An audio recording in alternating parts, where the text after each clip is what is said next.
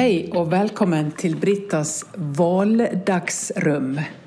Ja, du hörde rätt. Snart är det val och hur ska du rösta?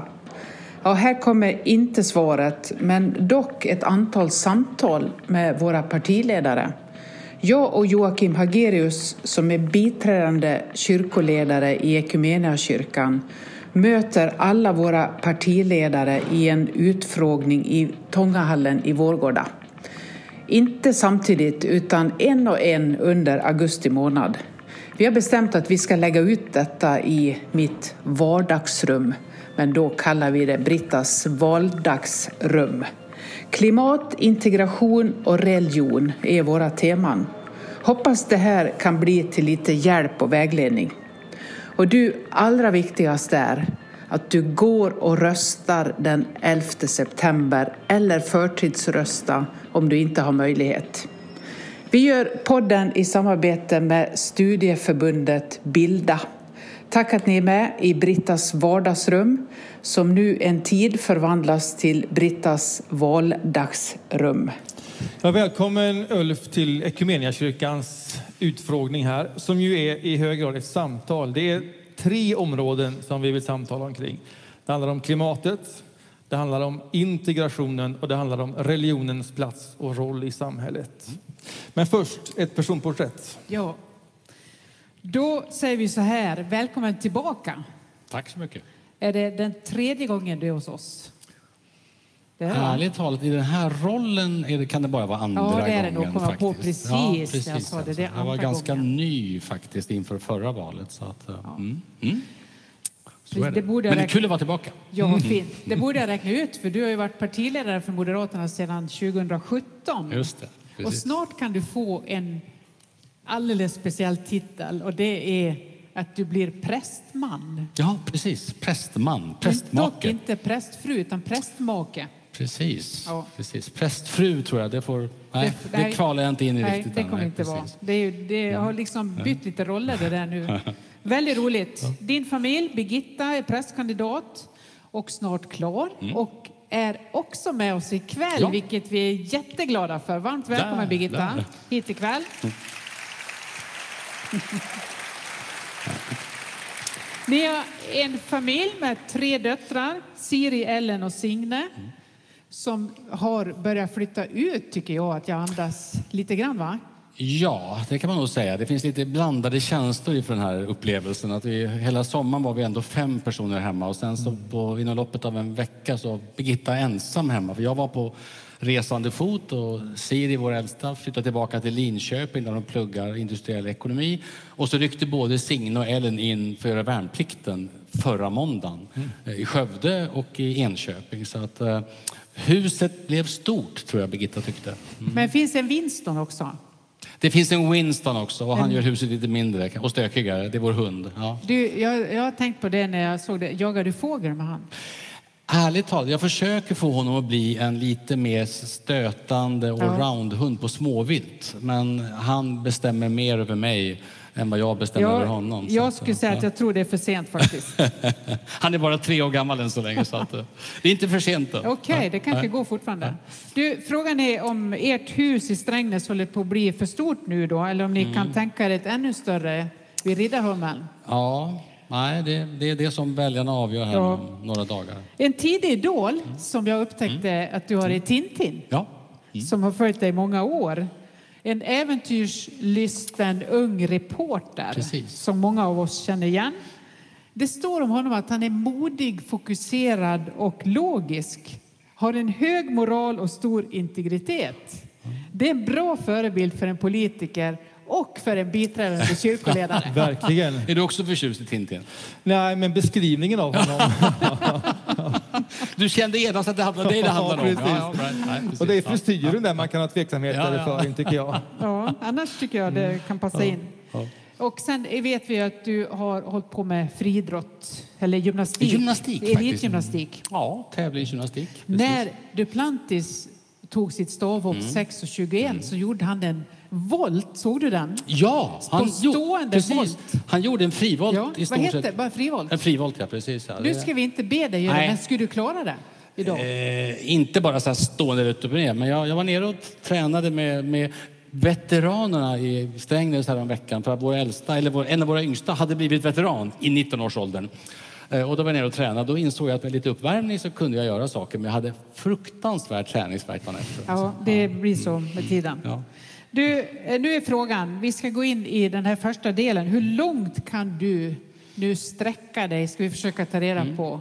Hur många volter behövs för att enligt Moderaterna få till en trovärdig, fokuserad och modig mm. politik? Ja.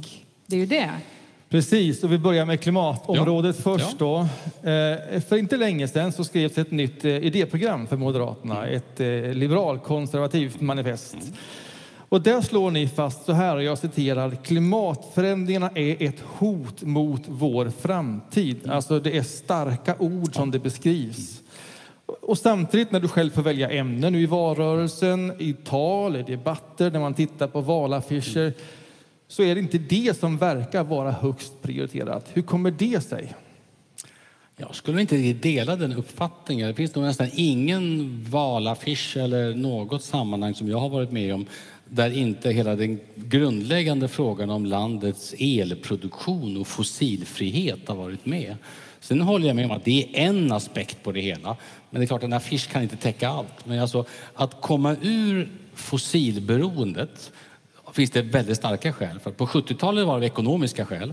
Eh, sen blev det klimatskäl och nu är det dessutom av säkerhetspolitiska skäl. Så det finns väldigt goda skäl att bli av med allt vårt beroende av kol, olja och gas. Och att få en ren elproduktion, det är hela basen i klimatomställningen. Därför är vi lite, lite besatta vid det här. Vindkraft, vattenkraft och kärnkraft, det är tills vidare lösningen på våra stora eh, klimatproblem. Och vi ska komma tillbaka till de här stora, omfattande, strukturella förändringar i den mm. frågan. Eh, jag fortsätter att läsa i detta ja. spännande idéprogrammet. Ja. Det är bra att någon läser dem. Jag, jag har läst vi, har li- vi har så lite idédebatt i Sverige, ja. tycker jag. Så jag är så tacksam att någon har läst det. Ja, och då står det så här att klimatpolitiken ska inte väja för krav på individuella uppoffringar för hur vi ska nu kunna ta vårt gemensamma ansvar. Det är också något som låter lite annorlunda när jag läste dig i andra intervjuer, där du också är tydlig med att vi ska inte behöva ställa om våra liv för klimatfrågan. Så hur kommer det sig att du undviker, det upplevs så, mm. undviker att tala om det personliga ansvaret eller möjligen att det här krävs en uppoffring för oss? Det här är en stor ödesfråga. Det personliga ansvaret tror jag aldrig att jag i något sammanhang undviker. Tvärtom, personlig frihet och personligt ansvar, det är väl de två ledord som led, vägleder mig i allting som jag sysslar med. Däremot är jag lite skeptisk till den här attityden till klimatpolitik, att det är själva försakandet som är saken. Jag är allvarligt rädd för idéer om att vi ska sluta se världen. Vi ska aldrig åka till länder som det kräver mer än en cykel att komma till. Eller, ja, men allvarligt talat. Eller att, att hela idén med det här, att vi ska liksom ställa om våra liv. Det är inte meningen. Meningen är att låta bli att skapa skada för kommande generationer och för oss själva. Det är meningen. Så hela den här idén, alltså ibland går den ju långt. Ibland pratar man om klimatdiktatur. Demokratin klarar inte av de här svåra besluten. Mm. Jag är rädd för den sortens totalitära anspråk. Där någon sitter på sanningen. Och jag tror tvärtom att teknikutveckling, personligt ansvar, ekonomiska incitament, innovationer och insikt om hur allvarligt läget är. Att det är det som förändrar oss. Vi, hade ju en, vi har ju gått igenom... Eh, det var inte meningen, men jag uppskattar det. Vi har gått igenom två år av, av, av pandemi. Och ja. första året i pandemin, mm. då, då stängdes ju allting. Och det, ja. var, det var ju en, en, en prövning för allt och alla. Mm. Och utsläppen gick ner nio procent, ja. om jag nu läser siffrorna rätt. Mm. Och sen började vi resa lite grann andra mm. året. Och våra utsläpp gick upp fyra procent. Men det blev ett... En, en nettoförändring till det bättre mm. i det att vi alla gjorde lite förändringar i, vårt, i vår digitalisering, ja. i det att vi reste lite mindre, vi oh, tänkte nej. lite smartare. Är det inte så ändå att många bäckar små och att Absolut. pandemin visar oss att det faktiskt gör någonting om vi alla tar ett stort ansvar och Verkligen. kanske en uppoffring, för så upplevdes det ju. Ja, men jag, jag skulle dela upp ditt resonemang som jag tycker är klokt i två delar. Att leva i pandemi i evighet, det kan inte vara målet. Nej. Att vi ska ställa in våra liv, träffa ingen, gå inte på restaurang, res ingenstans, det kan inte vara målet. Däremot så fick du den goda bieffekten att vi två år senare tänkte, måste jag göra den här resan verkligen? Kan jag zooma mig fram? Vi tycker det är kul att träffas här ikväll. Tekniskt hade vi kunnat ta Zoom-möte. Mm. Det hade inte blivit samma sak, det kan jag lova. Men alltså, måste jag resa på den resan? Kan jag åka på ett annat sätt än jag kunde tidigare? Är jag beredd att betala för att åka på ett sätt med andra bränslen? Det där tycker jag vi liksom tänkte till. Och så fick det en nettoeffekt som i bästa fall är positiv. Men att ställa in livet och vinna tio procent minskade utsläpp, det kan inte vara mänsklighetens dröm. Men som politiker och partiledare är det viktigt för dig ändå att säga det, att vi har alla ett personligt ansvar och vi bör ta det på det sättet. Vi har alla ett personligt ansvar, vi bör ta det. Min bestämda bild är att väldigt många människor vill ta det. Men det krävs också en del gemensamma lösningar för detta. Jag tror att väldigt många människor idag vill köpa av en ny bil, vill köpa en hel elektrisk bil. Det tror jag. Som alla vet som har tittat på prislappen på närmsta Toyota-handlare så är de relativt dyra. Det vore alltså bra om det fanns en andrahandsmarknad och många hade köpt redan. Ska man våga ha det som enda bil, då måste man vara säker på att det finns laddinfrastruktur runt om i landet. Man vill också vara säker på att den el som jag laddar, att den är tillverkad på rätt sätt och inte bränd med olja från Karlshamnsverket, eller hur? För då är det ganska poänglöst. Ja, men alltså, det här är viktigt. Och det betyder ju, för mig betyder det att om vi i politiken tar vårt ansvar, skapar en infrastruktur där människor sen kan fatta sina individuella ansvarsfulla beslut. Då tycker jag vi gör nytta i båda riktningarna. Du säger ju i en intervju i D N, i klimatintervju mm. där, vi måste göra det vi är moraliskt skyldiga att göra. Kan du utveckla det lite till just moralen? Vad, vad är vi moraliskt skyldiga att göra i klimatfrågan? Om du har du pratat mycket om teknologin mm. och vad vi ska ta oss fram. Vad, vad ligger moralen för dig?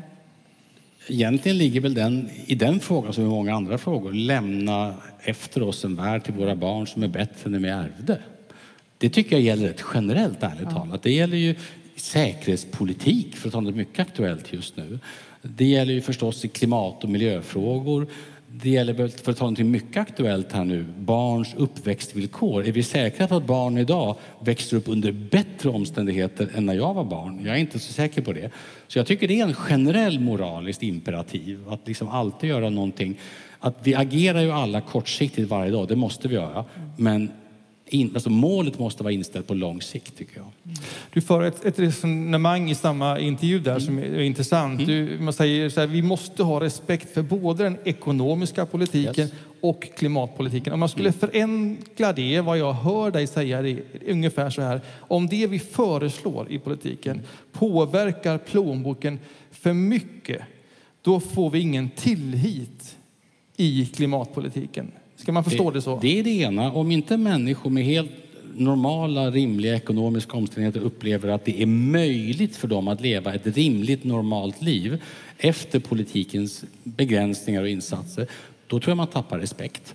Om vi gör det så fruktansvärt dyrt för människor som lever på landsbygden att kunna ha två bilar för att ha två jobb, två barn med två olika träningar, så konsekvensen är ju inte i första hand att de låter bli att åka till jobbet, utan de slutar med allting annat istället.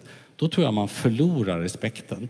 Jag vill ha med människor på klimatomställningen. Att var och en känner att vi gemensamt gör det rätta och att det är meningsfullt och rimligt för mig att göra mina insatser i helheten. Och här går man ju en balansgång mellan de här hela två. Tiden, hela Finns det en tiden. risk att du underskattar väljarna? Att klimatet faktiskt är viktigare och att det finns en öppenhet för att faktiskt det får kosta någonting?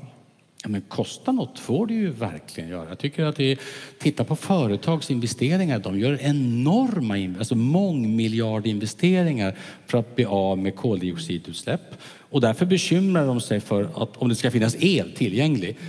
Vilket börsbolag tror ni vågar investera i en helt ny teknik om det inte finns el i kontakten? Jag var på Cementa nu. Utan en tredje kabel till Gotland så går det inte att investera i den teknologin som kan fånga in utsläppen till exempel. Så det görs väl. Jag träffar, får bara säga någon företag. Ja. En intressant, jag träffar många företag nu som säger så här, lite oväntat. Företagen är långsiktiga.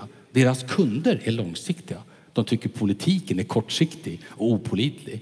Det är en dålig fördelning. Jag vill att politiken ska vara en långsiktig partner så företag, investerare, kunder, medarbetare vågar fatta beslut. Så, så företagen vill mer än vad politiken Absolut. vill? Absolut. Det är min mycket bestämda bild. Företagen var inte pionjärer. Jag har någon gång försökt. Det här, ibland försöker man ge beröm i politiken. Det funkar ju aldrig för man missförstår. Jag sa till Miljöpartiet, ni var ju tidiga. Ni var ju på den här frågan långt före oss andra. Det ska ni ha respekt för. Idag skulle jag säga att näringslivet är en av Sveriges absolut viktigaste miljörörelser. Det finns inte ett företag som inte på allvar tänker hur kan vi bidra till vårt? Delvis av altruistiska skäl. Delvis för att deras kunder kräver det helt enkelt. Och det är bra att de kräver det. Du, eh, ni skriver vidare att klimatet känner inga nationsgränser. Mm, mm. Och i Sverige ska vi vara, ska vara drivande för internationella lösningar. Mm, långt mm. ut. Dessutom ska vi vara ett föregångsland när det gäller miljön. Ni kallar det för det moderata löftet. Ja. Det är ju en hög ambition. Vad innebär det? Hur, hur kan man se det här konkret i era förslag? Mm. Det första du säger, bara så man förstår vidden av ja. detta, och det är ju egentligen att det är så många politiska områden där nationalstaten helt enkelt inte rår på problemen längre. Nej. Det är ju inget underkännande till, vår, till vårt land Sverige eller till andra länder. Det är inte heller ett underkännande till våra nationella val som vi ska ha snart. Men det kräver att länder samarbetar på allvar. Och det är jättesvårt. Och det är ju rätt nyligen som vi har tvingats till detta. Länge levde vi tron att varje land gör som varje land vill. Klimatfrågan är ju ett övertydligt exempel på att det inte räcker att var och en gör som var och en vill. Det betyder ju i klartext att det är jättebra att Sverige begränsar våra klimatutsläpp i Sverige. Men om inte Sverige tillsammans med andra länder förmår väldigt stora utsläppare, ta Kina som ett exempel, Indien för att ta demokratiskt exempel, då kommer våra insatser visserligen vara moraliskt meningsfulla, men de kommer inte vara praktiskt betyda så mycket. Alltså ska vi inte nöja oss med det ena. Inte sitta och predika för Kina och strunta i att göra saker själva, men inte heller bara göra saker själva. I praktisk politik tycker jag att det betyder att ju mer vi kan föregå med ett gott exempel, som också är ett användbart exempel för andra. Alltså helst inte världens dyraste eh, metoder, utan sådana som andra länder kan använda sig av. Om vi kan exportera teknik till andra länder. Tänk om vi kunde förse norra Europa med fossilfri el från bra svensk kärnkraft och tränga ut polsk kolkraft. Det vore en enorm insats för det globala klimatet. Så tänker jag. Parisavtalet säger att, eh, att eh, klimatomställningen ska ske rättvist. Mm. Det innebär att länder som historiskt har släppt ut mycket och som har goda förutsättningar för att ställa om snabbt ska göra det och just vara ett föregångsland som mm. ni skriver. Och omställningen ska ske snabbare här mm. än i fattiga länder. Och forskare i Sverige här och, mm. och Världsnaturfonden, där gör ju bedömningen att det går för långsamt helt enkelt. Vi behöver minska våra utsläpp ännu mer. Behöver vi öka takten i det vi gör? Det tror jag vi behöver göra, ja. Och jag delar, det här är ju en liten teknisk situation, men det är många ekonomer och klimatvetare som påpekar att det effektivaste vi har idag, det är att sätta pris på koldioxidutsläpp. Det vill säga använda marknadsekonomins inneboende mekanismer. Det ska vara dyrt helt enkelt. Då blir andra tekniker eh, mer användbara och då lockar man fram innovationer. Och då finns det väl nästan, E U har gjort stora insatser. Ibland så skäller vi bara på E U. Det är ju ganska vanligt i Sverige. Jag tycker E U är ett exempel, långt ifrån perfekt, där vi ändå har fått ihop många länder i en gemensam prissättning av koldioxid som minskar utsläppen. Tänk om vi kunde få fler sådana E U-liknande prissättare runt om i världen. Tänk om vi kunde få Kina att acceptera att deras billiga prylar som vi vill köpa, de ska också ha ett pris i koldioxid. Och därför landar jag nog i slutsatsen att vi kan inte tillåta Kina att fritt exportera saker till våra länder utan hänsyn till de globala utsläpp som de skapar i Kina. För då, vi, vi gynnar inte bara Kinas ekonomi, vi missgynnar oss själva samtidigt. Klimatfrågan är ju också en solidarisk fråga. Och nu här finns det i ett kyrkligt sammanhang och då är ju den, den övertygelsen, den, den är ju stark här så. Att det är en, en solidaritetsfråga i relation till övriga världen, den fattiga världen. Håller du med om det? Ja, i princip. Det beror på vad du tänker landa i för någonting. Ja, vi får se. Ja, det är, i princip håller jag med om det, ja. Ni vill minska Sveriges biståndsbudget med tjugofem procent. Och där är ju en del av biståndet också klimatbistånd. Varför är det en viktig prioritering för Moderaterna? För det första vill jag säga så här, det är inte så att vi i allmänhet vill minska med just tjugofem procent. Utan vad vi har sagt, och här kan man tycka olika, jag är helt öppen för det. Vi har sagt att vi tycker att det är en konstighet att vi har en enda budgetpost i hela den samlade statliga ekonomin där vi låser fast ett fixerat procentandel av B N P, eller B N I som det heter, till just en procent. Jag har haft större respekt för det om vi hade haft det på många områden. Vi ska ha två procent forskning och utveckling, vi ska ha tre procent sjukvård och så här. Nu har vi väl det också vad gäller Nato, nej, två procent? Nej, vi har inte, utan det är egentligen så att Natos gemensamma, gemensamma förpliktelse är en ekonomi som motsvarar den nivån. Det är egentligen för att säga att ett land ska inte kunna snylta på andra länders försvarsutgifter. Men det finns inget två procent mål i sig. Så jag tycker att det är en konstighet. Rent principiellt. Då tycker jag många olika... Vi kan ta en post som inte prövas på samma sätt som andra poster, tycker jag. Sen får det praktiska konsekvenser. Ett år som just nu, och det var ju orsaken att vi häromdagen sa att vi tyckte man kunde använda en del av de pengar som skulle extra utbetalas. Det beror på att när vi har inflation som vi har nu, hög inflation, det märker alla, då driver det i sig upp B N P eller B N I. Och det kräver alltså en extra utbetalning av biståndsmedel just i år på grund av hög inflation. Jag tycker inte att det är ett riktigt seriöst sätt att behandla statsbudgeten helt enkelt. Så jag är skeptisk till det här. Och det betyder också att jag vill ha längre perioder. Vi brukar säga, jag är generellt emot femårsplaner av naturliga skäl. Men jag tycker bistånd, det är så långsiktiga frågor. Det är bättre att ha mycket långsiktiga cykler av Av, av, av insatser för Sverige snarare än de här ettåriga sakerna som går upp och ner med B N P. Skulle du kunna tänka dig då, om man nu ger en femårsplan på detta, att, mm. att den håller sig på ett enprocentsmål? Nej, jag, vi kommer inte stå bakom enprocentsmålet. Jag tycker det är fel sätt att låsa fast en sak, vad som än händer i, i Sverige i övrigt. Det betyder inte att man inte har obligationer och förpliktelser också. Men vi har förpliktelser i många andra frågor. För att ta en uppenbar sak, då ska man säga, vilka förpliktelser har vi idag för barns och ungas sociala välbefinnande? Ingen skulle säga att det är mindre viktigt än bistånd. Kanske inte mer viktigt heller. Men att låsa fast en enda sak, det antyder egentligen bara en misstro. Att vi gemensamt inte skulle kunna hushålla med alla våra resurser. Jag vill ha långsiktiga ambitioner på alla områden. Och en del är till sin karaktär extremt långsiktiga. Forskning och utveckling, pratar vi om tjugofem år. Bistånd kanske fem till tio år. Så jag, jag tycker att det hade varit ett bättre sätt. Men jag vet att det här är en känslig fråga. Jag har respekt för det. Eh, om vi går in på det helt personliga mm. så tänker jag på en ung generation nu. Mm. När, vi, när vi precis avrundar klimatet mm. här. Vi pratar om bistånd, vi pratar om solidaritet med de fattiga. Mm. Eh, vad skulle du vilja säga, rikta, om du riktar till en ung generation, är viktigt just nu i klimatfrågan mm. i den här omställningen? Vad vill du uppmuntra av den här medvetna unga generationen mm. som verkligen vill göra skillnad i detta? Absolut, och, och att det är väldigt bra. Mm. Då skulle jag vilja uppmuntra att, att, att tänk verkligen själv. Vad kan du själv bidra med som ett gott föredöme för dig själv, för dina barn och för andra?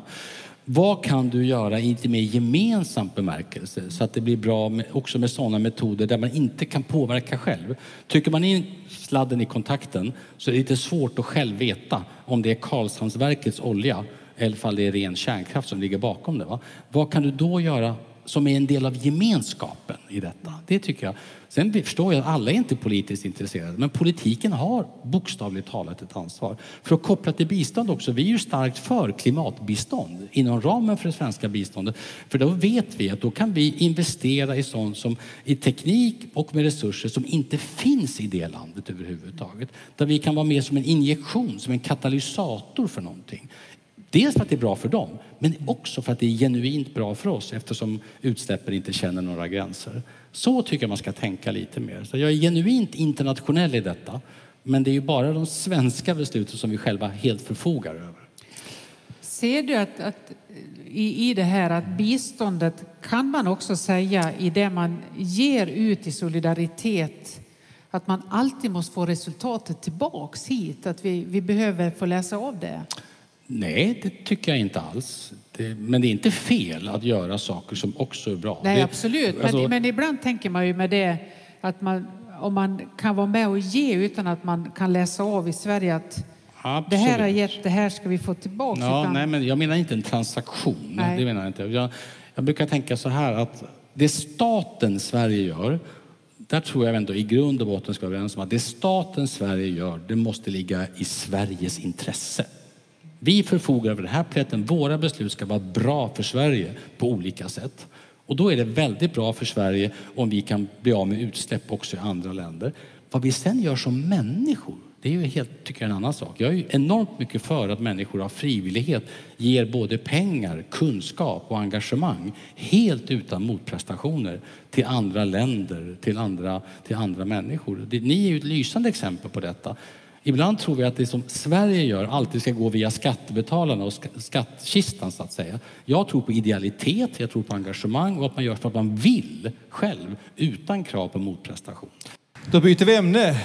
Går vi in i integrationen. Mm. Men vi fortsätter att läsa detta idéprogram. Ja, det är bra. För där står ni också fast att integration, det är vår tids ödesfråga. Igen starka ord. Och sen står det om den liberalkonservativa samhällsvisionen, mycket om individens frihet. Det förvånar nog ingen, misstänker jag.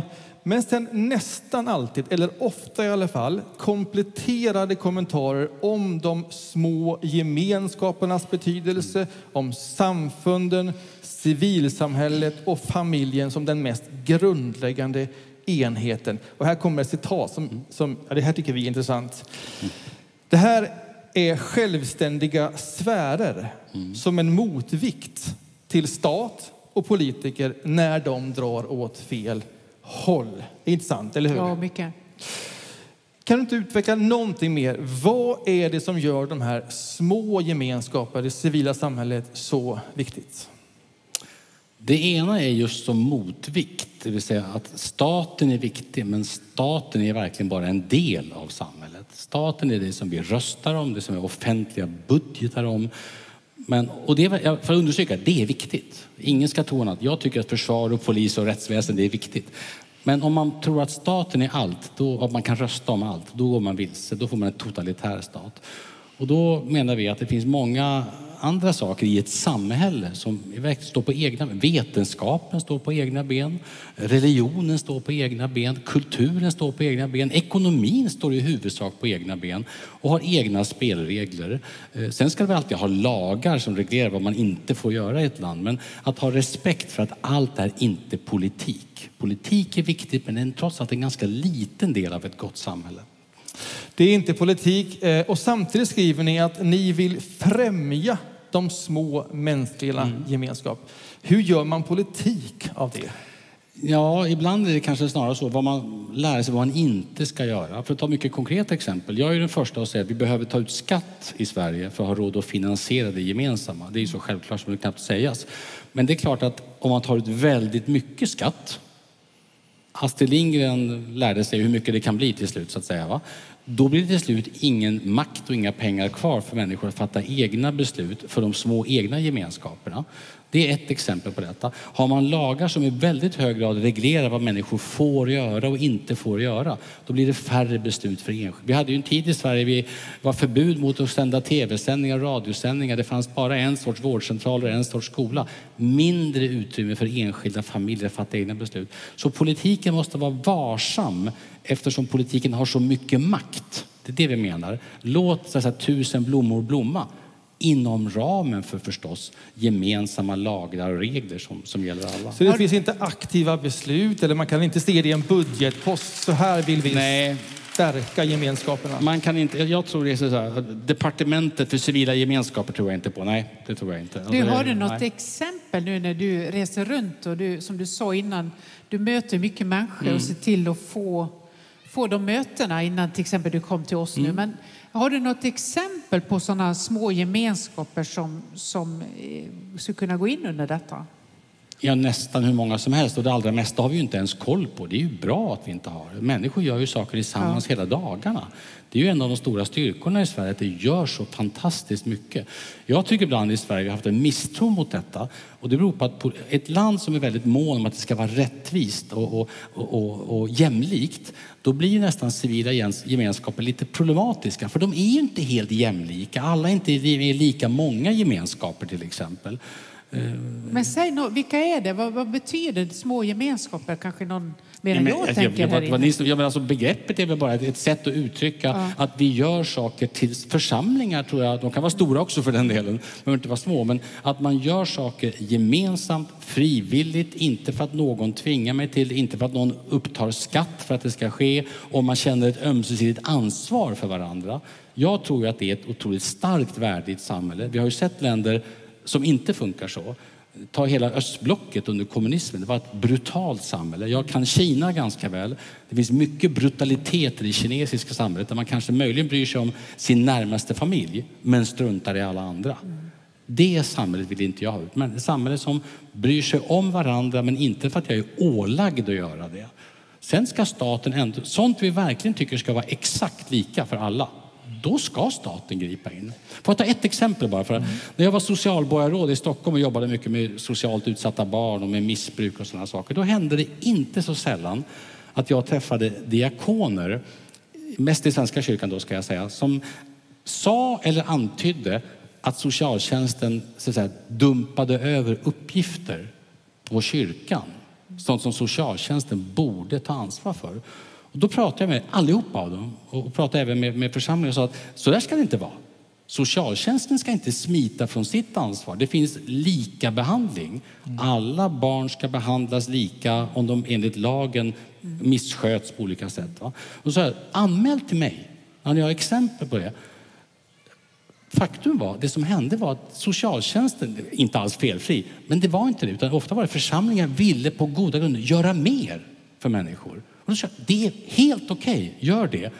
Men staten och kommuner är ganska formaliserade saker. Då finns det regler för allting. Vill ni göra mer, gör det. Men klaga inte så att säga på socialtjänsten för det. Vi uppskattar att ni gör mer. Men alltså det här är en skillnad. Det där är ju en jättesvår balans. Det där känner man ju ständigt igen. Det är en svår balansgång, men vad det också betyder att ju fler människor som har någon ja. som bryr sig om dem och inte bara socialtjänsten som bryr sig om dem, desto bättre är det. Jo, jag tänker, men jag tänker från församlingarna, om jag tar det mm. exemplet som mm. vi tar nu, så, så är det ibland smärtsamt och svårt att förstå var den absolut. gränsen går. Absolut. För man vill det. Och det är alla kanske fint. inte vet exakt vad står det i socialtjänstlagen. Nej. Och exakt vad har man rätt i, vad man inte rätt till. Det är ju alldeles begripligt naturligtvis. Men det viktiga här tycker jag, det som är politiskt bestämt, det gäller alltså alla människor i lika behandling. Medan det vi gör i stora eller små gemenskaper, där riktar vi vårt engagemang till det vi själva tycker är extra viktigt. Och jag tror att det är bra att ett samhälle funkar på det sättet. Vi lyssnade till dig i Almedalen, ja. till ditt tal där. Mm. Och du har ju hållit många tal sedan dess, och du har det säkert inte i, i huvudet. Pröva mig. Ja. Men du ville väcka oss inför den svenska naiviteten. Och där hamnade föreningslivet i ett tvivelaktigt sällskap. Först började med fusket i socialförsäkringssystemet. Det kostar tjugo miljarder per år. Svenskt föreningsliv, det kostar tjugo miljarder per år. Det hände för mycket, förvisso mycket bra. Men det du ville lyfta fram, det var kvinnohatare, extremister och skandaler i etniska föreningar. Och sen lade du till den samlade kostnaden för det svenska utanförskapet. Och då var vi uppe i tvåhundra miljarder kronor. Och slutsatsen, det kommer bli svårare att dela ut andras Mm. pengar. Om vi håller oss nu till civilsamhället, den delen i mitten där, mm. trossamfund, föreningsliv, vad är det du vill säga till oss genom att placera oss i det här sällskapet?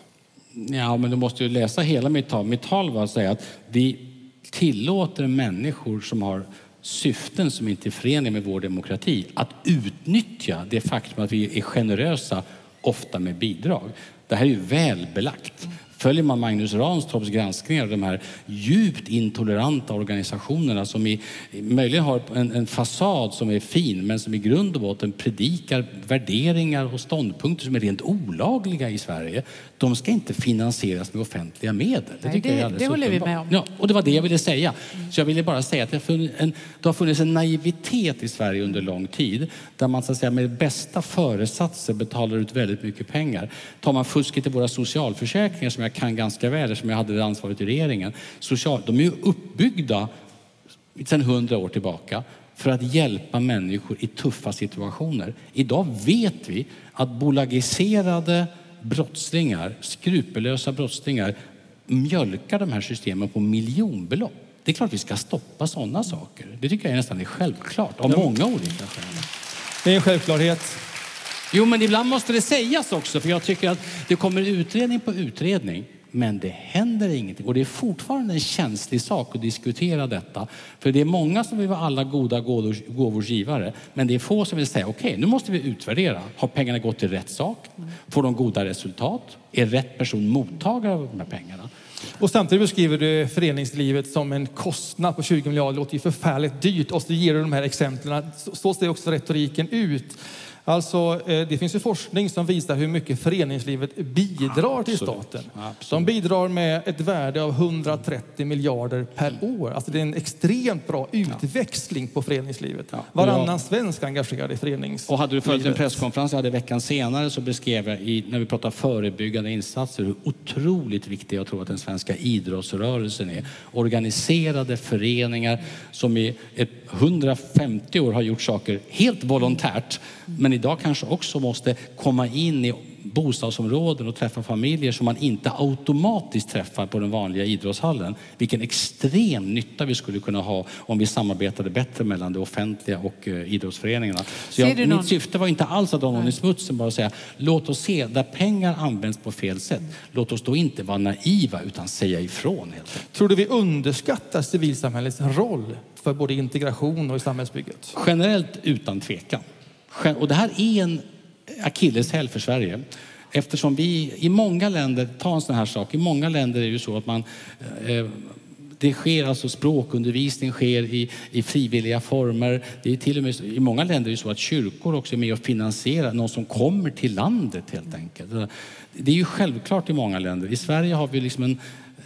Väldigt mycket har blivit väldigt offentligt i Sverige.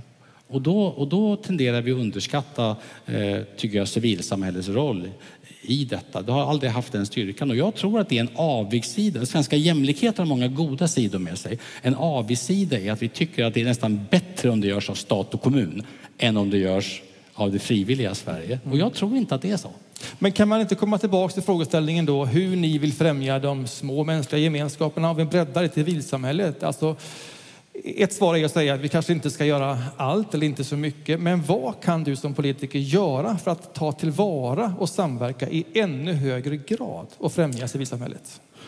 Ja, som jag var inne på, jag tror ju som sagt att det är inte så många politiska beslut som bara så här, nu beslutar vi att främja.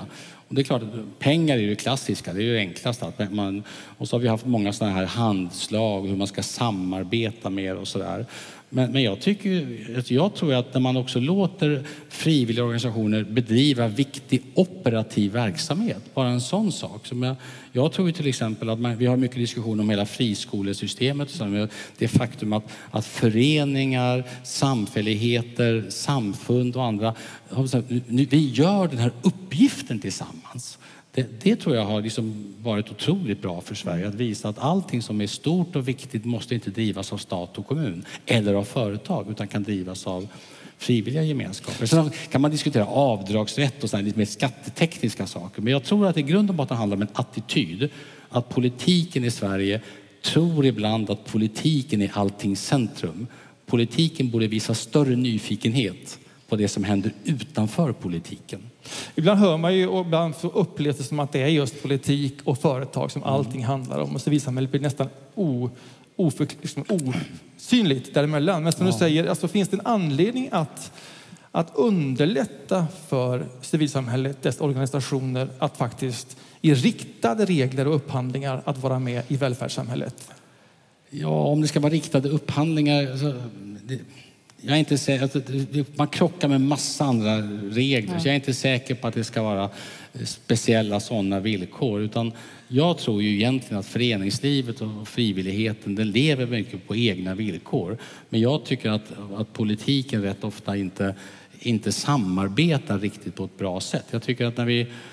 Återigen, ett litet exempel bara. När jag var återigen tillbaka till Stockholm. Jag insåg att när vi pratade med hem, om hemlöshet så insåg jag att när vi skulle fatta ganska svåra, tvingande beslut. Då krävdes det socialtjänstens formella auktoritet bakom orden. Det var bara vi som kunde göra sådana tvångsingripanden. Mm. Men det var många som vi träffade som skydde socialtjänsten som pesten. De hade dåliga erfarenheter. De gillade inte myndigheter av olika skäl. Statsmissionen hade nästan motsatt. De hade gott förtroendekapital. De kunde nå människor. Men de kunde ju aldrig fatta myndighetsbeslut, förstås. Det är så, om vi samarbetar med våra kompetenser. Bostad först blev det system som jag och, och Marika, som nu är domprost i Stockholm och som då var chef för Statsmissionen, som vi körde igång. Så här, vi har vissa formella kompetenser. Ni har andra kompetenser som inte är lika regelstyrda. Om vi samkör de här sakerna, då kan vi göra stor nytta tillsammans. Mer sån innovation i, i arbetet. Det är ju det man också mer och mer vill se när det gäller integrationen. Ja. Att det här, att det här börjar... Samarbetena mm. blir tydligare. Och integration har ju vissa formella aspekter. Ja. Följ lagar och regler, lär dig svenska, kom in i utbildning, bidragsutbetalningar. Och så finns ju jättemånga informella saker där man, kan bidra, där man nästan bara kan... Alltså gemenskap är inte en... Staten kan inte besluta fram gemenskap. Det går helt enkelt inte. Nej. Nej. Du, klyftorna ser vi ju hela tiden att de ökar i samhället när det gäller ekonomi, utbildning, boende, hälsa. Vi är mm. precis på väg in på det i den här frågan. Och att det kan skilja tio år i livslängd beroende på i vilken stadsdel man bor i en större stad. Era viktigaste förslag är att människor ska bli självförsörjande, få grundläggande kunskaper i svenska, i samhällskunskap. Hur ska det gå till? Mm. Om vi börjar där du inledde först, alltså klyftorna ökar utan tvekan. Jag har följt det här väldigt noggrant historiskt, hur det växte fram. Liksom. Min morfar var en del av det svenska klassamhället. Min mamma var en typisk klassresenär i Sverige. Och nu ser vi många problem komma tillbaka som vi nästan trodde vi hade löst. Vi ser trångboddhet, vi ser analfabetism, vi ser tandhälsa som är dålig, vi ser myndighetsskräck, vi ser... Men låt oss också vara ärliga. I mycket hög grad är detta ett integrationsproblem. Alltså det är så. Det är den riktigt stora klassklyftan som jag är rädd för just nu. Det är människor som aldrig kommer in varken i, i arbete och egen försörjning och därmed långsiktigt får bättre ekonomi. Men inte ens kommer in i samhället. Som aldrig lär sig sina rättigheter och skyldigheter. Som inte vet vilka rättigheter barn har i Sverige. För de förstår inte sammanhanget. Och som lever ofta väldigt isolerat. Det här är jag riktigt rädd för.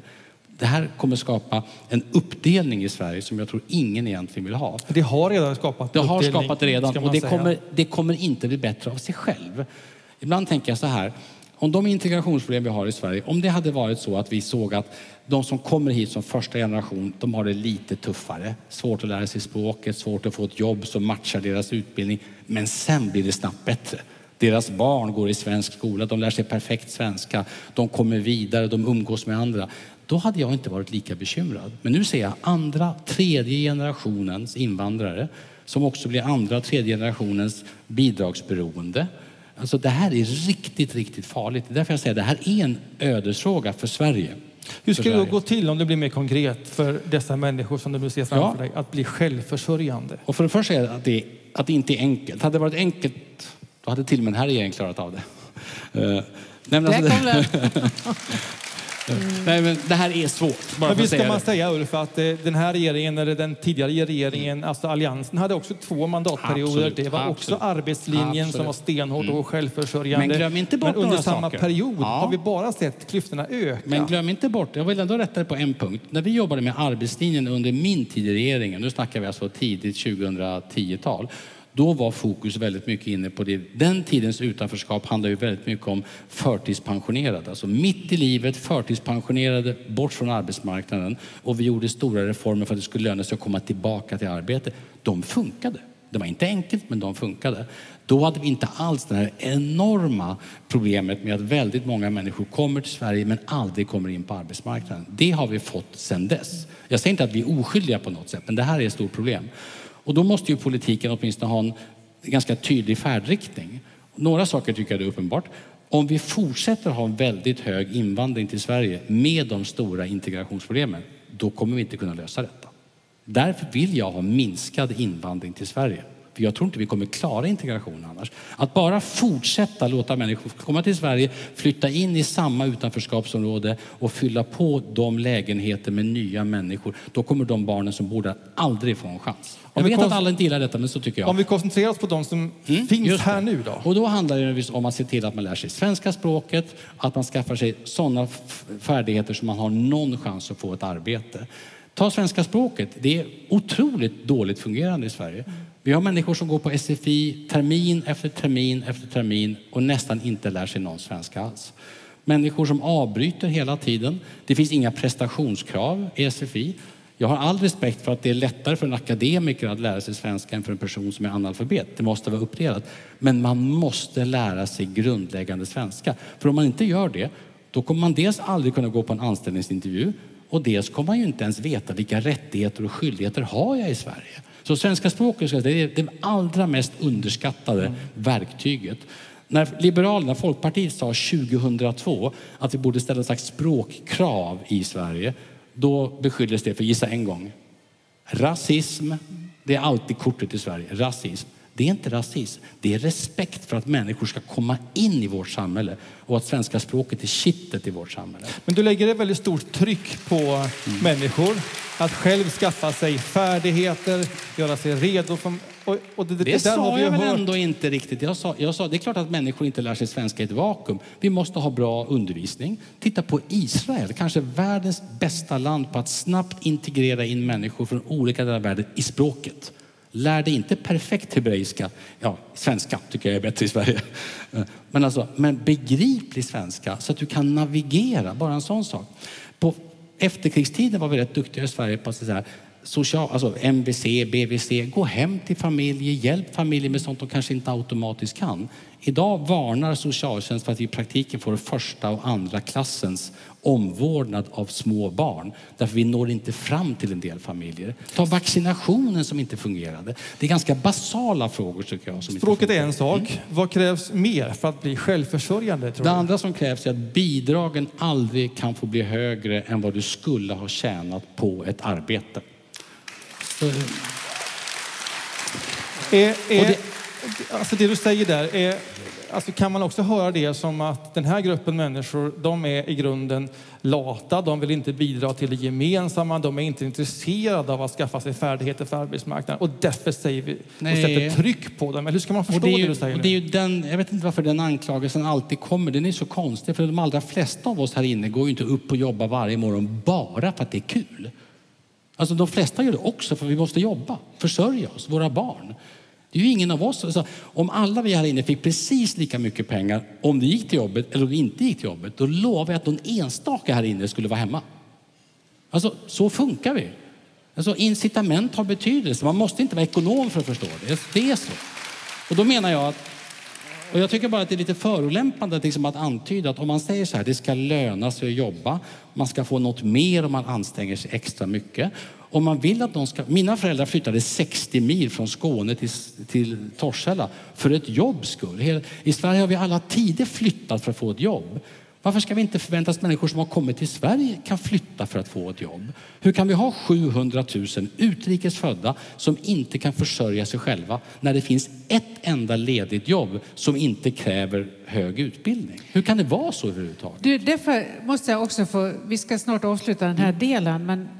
Där och återgå lite till det här att lära sig språket och integrationen, så måste jag ändå få säga att här har ju kyrkan en fantastisk Absolut. roll med alla dessa små gemenskaper, mm. familjer, där man liksom i kittet mellan alla de här olika, där man behöver besöka vårdcentral och allt vad det är, finns alla de här Precis. människorna och är mycket föreningsliv. Och gör, tror jag, enorma insatser också i detta. Mm. Jag ska inte lägga ord i min hustrus mun, men hon brukar säga att ibland när man trä- kommer människor till, i vårt sammanhang till Strängnäs, kan det vara människor som har helt annan trosuppfattning mm. men som ändå känner större samhörighet att komma till kyrkan och få vägledning och råd och hjälp än att gå till beställa tid på socialtjänsten så att säga. Båda sakerna behövs naturligtvis. Min enkla poäng är att jag tycker vi har glömt bort ett arv som vi hade i Sverige som är ganska så här, vi, vi ger många rättigheter. Du får mycket här. Men vi förväntar oss att du bidrar också. Mm. Arbetslinjen i sin enklaste form. Kräv din rätt, men gör också din plikt. Ingenting är gratis. Vi har ju allt det här för att kunna hjälpa människor som inte kan arbeta. Alltså allt det. Vidar Andersson sa en sak. Bry dig, bilda dig och betala för dig. Det är en ganska bra summering tycker jag. Och de förväntningar kan vi också ha på människor som har kommit till Sverige. Och stå upp för de värderingarna här. Så har vi också de då som faktiskt gör vad de kan. Mm.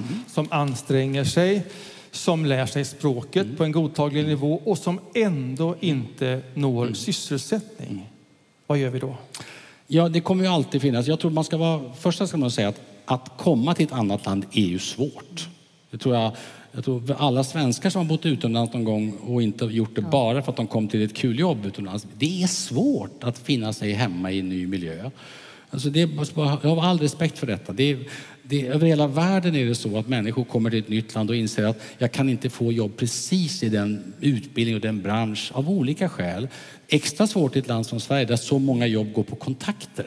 Det här är intressant. Vi tycker att det är, vi är lite informella och smidiga i Sverige. Vi bryr oss mindre om vilken exakt utbildning du har, vilken exakt examen du har, utan det är så här, rätt person. Det är till ganska lite hjälp för en person som har rätt utbildning men som inte har några kontakter. Så att det är svårt, och därför säger jag så här, vi får nog acceptera att migration är svårt. Vi ska göra allt vi kan för att människor som har kommit, deras barn, ska få precis samma möjligheter som alla andra barn i Sverige. Lyckas vi med det, då gör vi någonting riktigt stort. Mm. Vi ska fortsätta in ja. i religion, men vi ska faktiskt börja med att se, jag tittar ner på vår skärm här. Mm. Inom vår Ekumeniakyrkan så har ju vi en ungdomsorganisation som heter Ekumenia. Ja. Som ju gör ett fantastiskt arbete. Och de har upptäckt gaming som en del Minecraft. Mm. Mm. Och gjort ett program och, och hittat ganska många människor. Unga människor som kanske inte passar in i de här olika grupperna. Mm. Många som finns på olika ställen i Sverige. Ja, ni vet hela det mm. konceptet. Och speciellt kanske något en och annan med psykisk ohälsa mm, som absolut. inte klarar att vara med. Mm. Och som plötsligt har fått en öppning mm. in. Och eh, vi ska ju avsluta kvällen med att du ska få ge några ord om mm. hopp. Mm. Och det här är ju för oss verkligen ett hopp. Så vi ska bara se en minut ja. på introduktionen till det, om det, vi får med oss det här. Hallå. Hej hej. Jag trodde du inte i morse när du vaknade att du skulle prata med mig. Jag är en pastor som jobbar med att möta datorspelande ungdomar. Vårt barn- och ungdomsförbund Ekumenia har skapat en verksamhetsgren som vi kallar för Ekumenia Gaming. Där vi gör just det, möter datorspelande ungdomar. Varje vecka hittar vi på roliga aktiviteter. Vi har samtal om livets stora och små frågor. Vi har en andakt här i vår kyrka. Men vi märker också att många av dem vi möter mår väldigt dåligt. Man känner en oro inför framtiden. Några undrar, finns det ens någon framtid? Klimatångest, psykisk ohälsa. Vi försöker berätta för våra ungdomar att de är älskade så som de är och att de duger så som de är. Och vi försöker också säga att det finns en framtid. Det finns ett hopp. För det gör väl det. Eller vad säger du? Vad säger du, Ulf? Ja, men verkligen. Och det är också ett sätt att, att nå människor, unga människor i alla fall, där man verkligen finns. Att, liksom att inse att också teknik kan skapa helt nya mötesplatser. Teknik kan säkert skapa lite ensamhet, men teknik kan också skapa nya gemenskaper som man inte visste fanns tidigare. Så att det... Precis. Vi är på religion nu. Mm, mm. Nu ska vi läsa lite idéprogram igen här. Det är sällan man får... Författaren kommer vara enormt stolt ja, över att han lagt grunden för ett helt samtal. Här, ja. För här står det någonting spännande om Moderaternas tradition. Ja. Att det är den västerländska civilisationens med förankring i judiskt-kristna humanistiska värden som mm. format vår kulturs föreställning om varje människas unika... Mm. Att varje människa är en unik varelse och ett okränkbart värde. Är det viktigt för dig och för Moderaterna att förankra också nya svenskar i en judisk-kristen tradition? Ja, i bemärkelsen att det är det som har byggt vårt samhälle. Och, och det tror jag, ju mer man förstår av det, desto lättare har man att finna sig hemma i Sverige. Men i alla de här värdeorden så ligger ju också massa fundamentala saker om tolerans, om religionsfrihet, om alltså många sådana saker som gifter sig väl med de här värderingarna. Så jag brukar ändå liksom konkludera det här i att, att, att om man tar det så här, att vi ska vara toleranta mot nästan allting i vårt samhälle, utom mot intoleransen. Ja, men bokstavligt mm. talat, där måste man ha en ganska mm. skarp gräns, för annars så kommer vi i praktiken undergräva. Då låter vi människor som bryter mot allt det vi står för utnyttja vår öppenhet. Och det ska vi inte göra. Det tycker jag är otroligt viktigt. Och det andra jag vill säga med detta är att man, det är bra om man förstår ungefär vilket land Sverige är. Om man inte står ut med ett land som är präglat av jämlikhet, jämställdhet, att, att barn har egna rättigheter, alltså den sorts, då är inte Sverige ett naturligt land, skulle jag säga. För man kommer inte känna sig hemma här. Och det betyder inte att det är fel på en. Men så där, de här grundläggande värderingarna som vi har byggt Sverige under lång tid, de ska vi vara rädda om, vi ska vara stolta över dem, och att de också präglar vår lagstiftning i mycket hög grad. När jag jobbade med hedersproblematiken i Stockholm var det ju klockrent exempel. Jag mötte alltså föräldrar som helt enkelt, en del av okunnighet, andra tyckte helt enkelt inte om svensk lagstiftning och tänkte strunta i den. Så kan det inte vara. Då måste vi vara ganska skarpa. Du får tycka vad du vill, för det är ett fritt land. Men hur du behandlar dina barn är inte din ensak. Om du misshandlar dem, då kommer vi gripa in. Det som gjorde mig, alltså, det som gjorde mig riktigt upprörd var den här desinformationskampanjen mot socialtjänsten. Att svensk socialtjänst har som hobby att kidnappa barn. Alltså det är en sån förolämpning mot allt vad svensk socialtjänst står för. Däremot har svensk socialtjänst en skyldighet att gripa in när barn far illa. Och det ska vi vara stolta över. Där tycker jag vi har liksom... Och mycket av det du skriver nu, det är ju effekterna av den här värdegrunden som får de här yes. uttrycken. Så är det viktigt för dig när människor kommer i annan tradition, man växer upp här i ett sekulärt samhälle, att inte bara se och veta och förstå och respektera effekterna, utan också att känna till och vara förankrad i historien, att den just är judiskt kristen, och det är vår historia.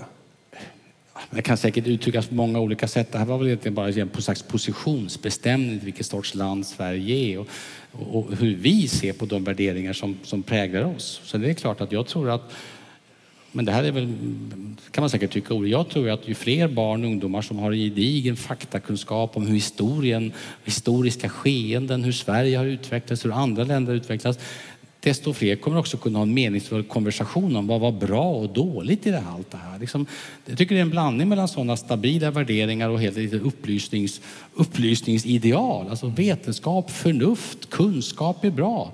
Allt det där som jag tycker ändå har gjort Sverige till ett väldigt bra land på många sätt.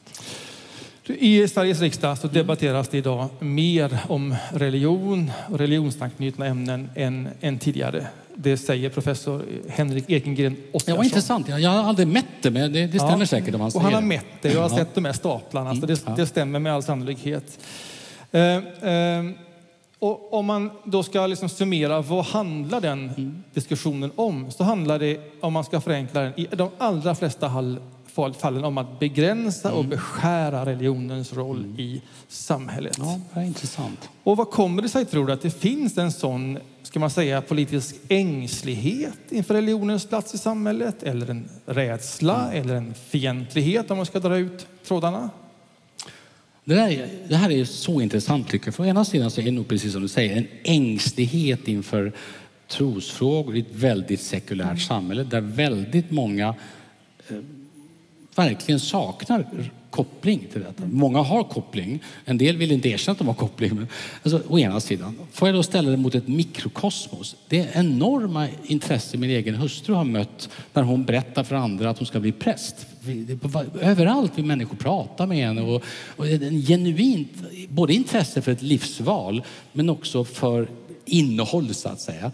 Så jag tycker att det finns ju både och. Det finns en slags kollektiv rädsla och en stor personlig nyfikenhet. Som jag, inte, jag får inte ihop den riktigt. Jag satt för några månader sedan med Sveriges kristna råd, alltså med ärkebiskopen och ja, ni vet, ni kan, ni kan samlas, samlas där. Och, och det var det som kanske gjorde starkast intryck på mig. Det var en känsla av att de tyckte att, att människor liksom, man motarbetas som troende. Eller att man, att man uppfattas nästan som lite skum.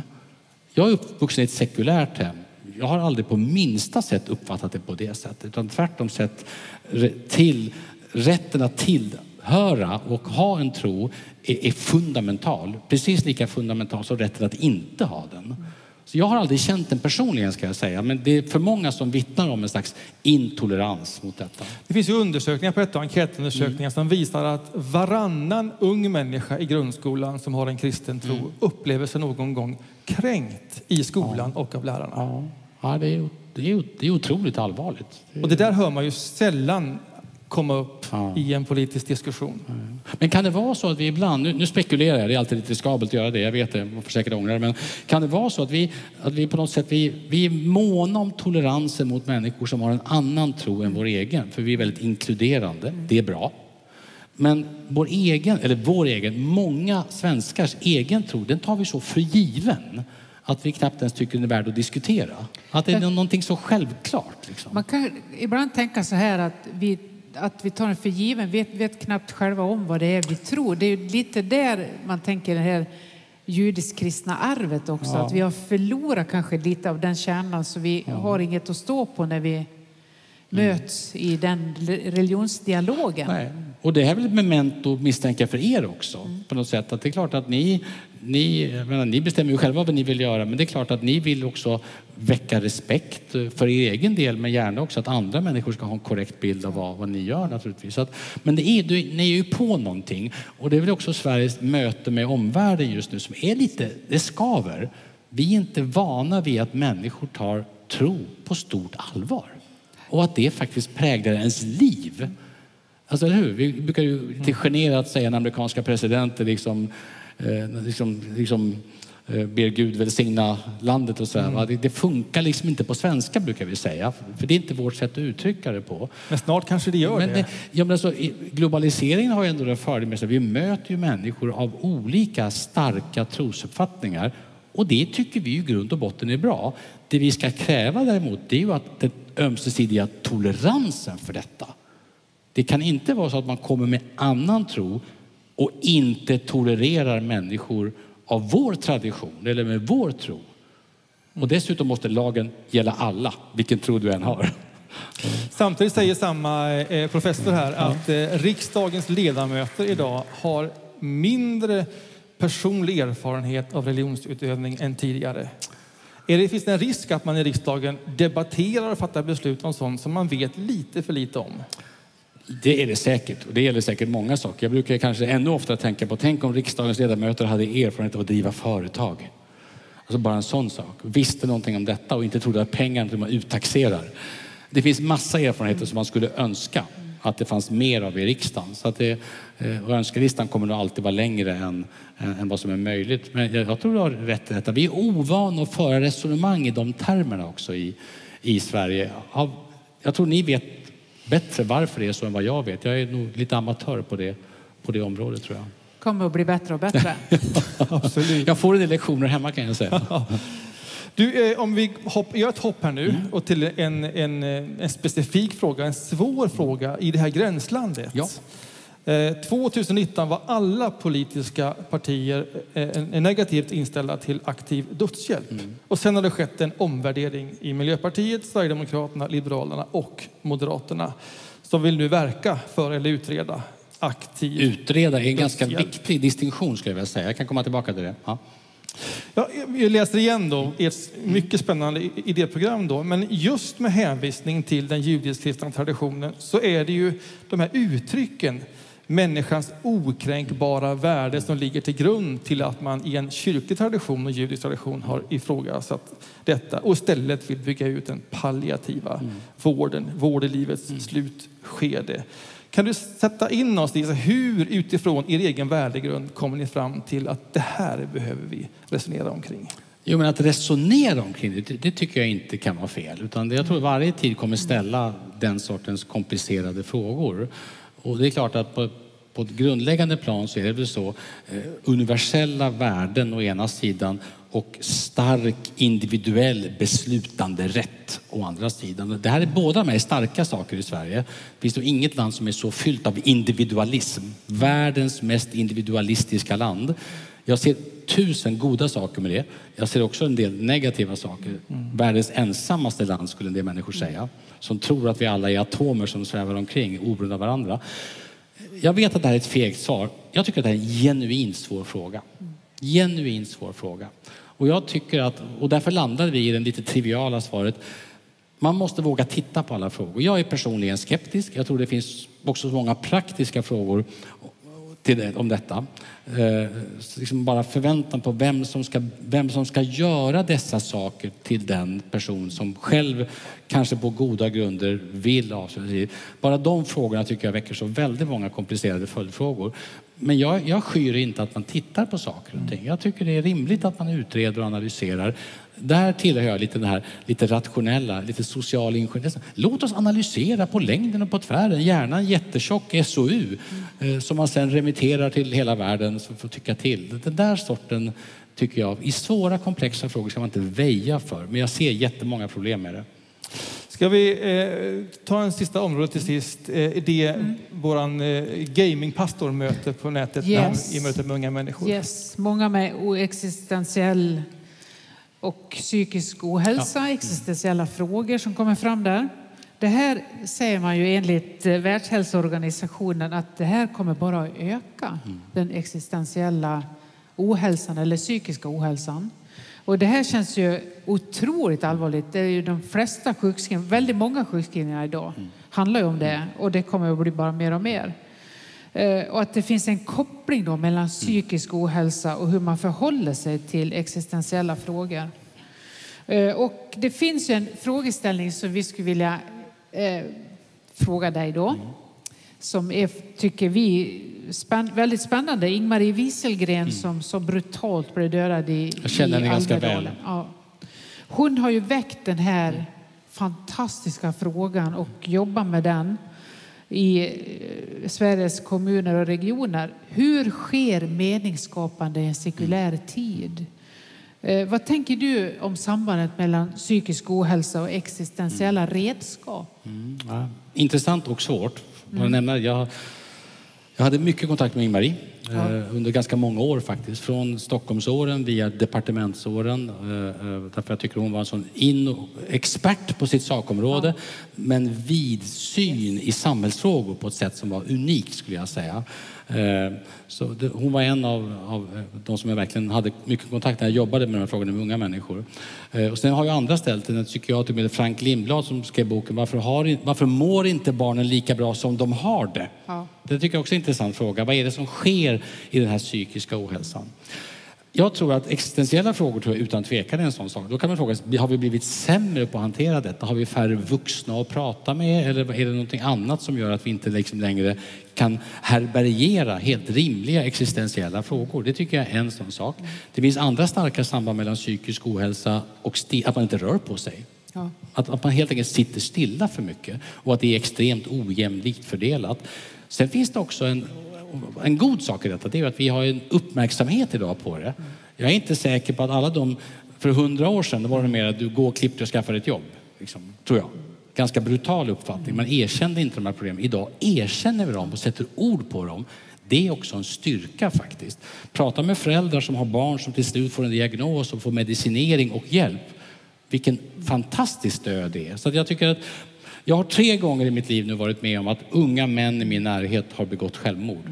Till följd av mycket gravare psykisk ohälsa än vad någon av oss förstod.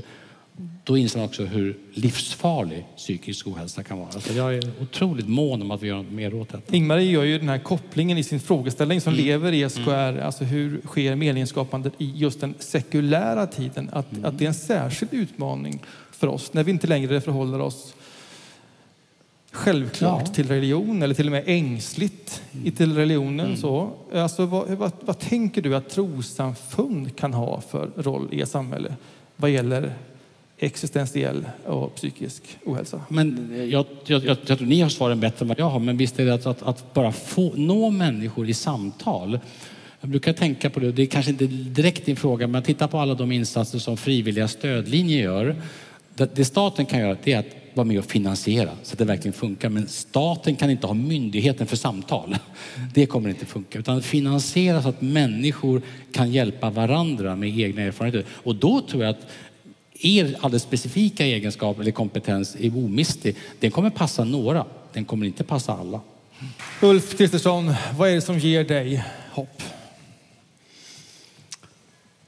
Lisbeth Gustafsson... som ni säkert både har läst eller hört i radion ibland. Hon, hon sa vid något tillfälle att hopp och hoppfullhet är inte en känsla. Hoppfullhet är en skyldighet. Det har jag tänkt på många gånger, inte minst när vi i politiken pratar om rätt stora problem. Mm. Och politiken tenderar ju att mer ägna sig åt vad som inte funkar än det som faktiskt funkar. Nu är jag som person så här, jag är inte så här allmän, så här, jag höll på att säga glädjepredikant, det var fel ordval just nu, men alltså, att så här, i största allmänhet säga se hoppet och vara glada och så där, utan jag är rätt analytisk och tycker att det finns stora problem och ser stora problem. Men jag ser väldigt mycket hoppet i Alltså hoppet i allt som kan bli bättre. Hoppet ligger förstås inte i allt det vi tycker är dåligt idag. Men hoppet ligger i allt det som kan bli så mycket bättre. Och att, och att vi har gjort det här förut. Tittar vi bakåt så har vi ju löst stora problem i Sverige förut. Vi var ett av världens fattigaste länder. Vi var ett av Europas rikaste länder. Vi har skapat fantastiska innovationer, skapat ett samhälle som vi är stolta över. Världen har löst stora problem. Färre som svälter än tidigare. Det var ett tag fler länder som blev demokratier. Ny teknologi, ny kunskap. Det är så mycket som ger oss skäl till hopp. Till och med när det är problem. Vi vet mer om problemen idag än vi visste tidigare. Och därmed är vi närmare att lösa de problemen. I allt det där, sånt där ger mig bokstavligt talat hopp faktiskt. Det andra som ger mig hopp är att det finns möjligheter att lösa problem. Man, när jag jobbade med socialtjänsten tänkte jag så här, jag sa ofta till våra socialchefer och socialmedarbetare att man måste vara lite besatt intresserad av svåra sociala problem för att jobba med de här sakerna. Och det var de. För de såg att det fanns en chans att göra någonting åt de här problemen. Och det ser jag här också. Alltså, det finns så många saker som vi skulle kunna göra bättre i Sverige om vi bara tog oss samman. Vi har haft kriser förut. Vi har sett vad som inte funkar. Vi har enats om lösningar och gemensamt kunna fatta beslut. Allt det där ser jag att det finns en styrka i vår kombination av omtänksamhet, jämlikhet och gemenskap. Att till slut landar vi i en förmåga att fatta beslut och göra någonting tillsammans. Den där kraften ser jag hopp i. Och den skulle jag vilja frigöra även i politiken. För jag tror att det finns ingenting som är så dåligt i Sverige att det inte kan repareras och lösas med allt det som är riktigt, riktigt bra. Men då måste vi också i politiken komma samman, fatta gemensamma beslut, låta voteringen landa och sen, nu gör vi saker. Jag vill få ordning på Sverige. Det går och det ger mig hopp. Fint.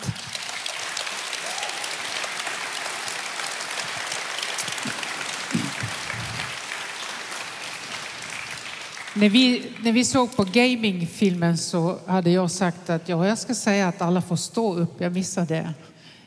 Vill ni under den gemensamma bön som du gärna får vara med och be. Du kan bara ta in orden eller om du vill dela bönen med oss så får ni gärna stå upp. Så ni får också lite energi in i kroppen där. Den kommer på skärmarna. Ta in orden och vill du så ber du med oss i den. Gud, du som vakar över hela universum och vill leda våra liv. Hjälp oss göra allt vi kan för vår vackra planet. Här och nu och för kommande generationer. Förlåt oss när vi brister i solidaritet med vår nästa. Hjälp oss ge vad vi kan. Och lita, och lita på, på att vi får vad vi behöver. Vi ber om att få beröras av din närvaro. Värm våra hjärtan och gör oss kloka i beslut och handling.